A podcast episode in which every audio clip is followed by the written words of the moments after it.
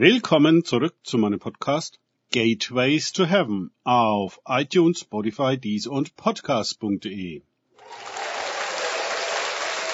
Mein Name ist Markus Herbert und mein Thema heute ist Hell wie der Blitz.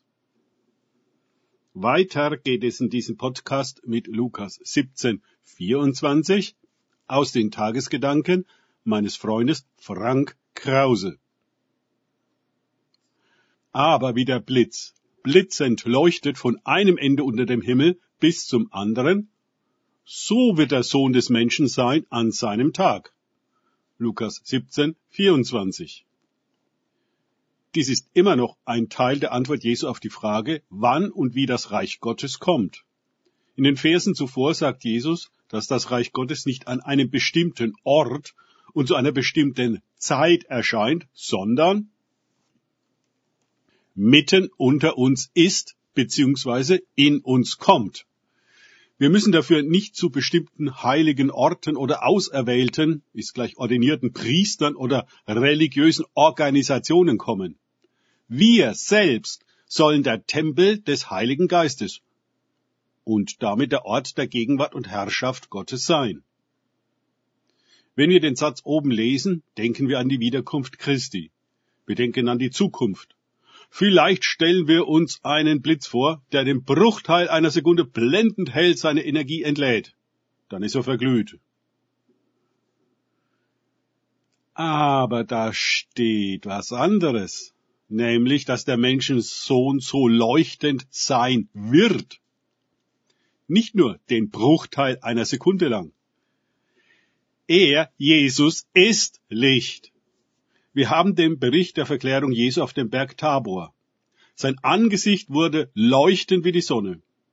Ich denke, das kommt an Energie und Licht dem Blitz gleich.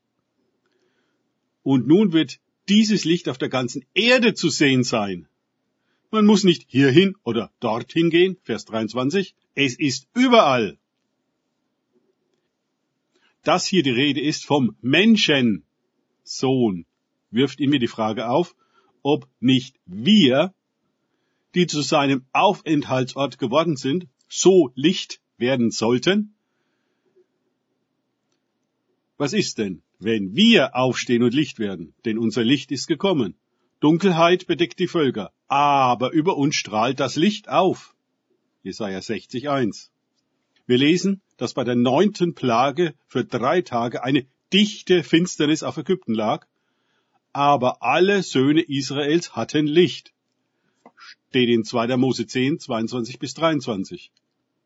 Wir lesen von dem göttlichen Feuer auf dem Sinai und an Pfingsten auf den Jüngern, Menschen. Wie hell war dieses Feuer von oben? Sind unsere oftmals mittelalterlichen Vorstellungen dieses Lichts denn überhaupt korrekt? Immerhin lief an Pfingsten die ganze Stadt zusammen so wird der Sohn des Menschen sein an seinem Tag, heißt es da. Wann ist dieser Tag?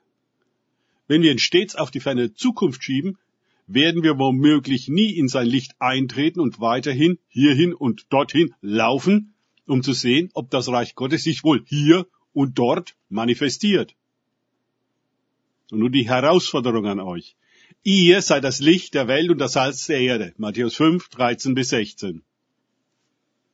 Danke fürs Zuhören. Denkt bitte immer daran. Kenne ich es oder kann ich es? Im Sinne von erlebe ich es.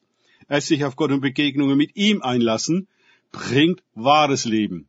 Und dass wir Licht und Salz der Erde sind. Gott segne euch und wir hören uns wieder.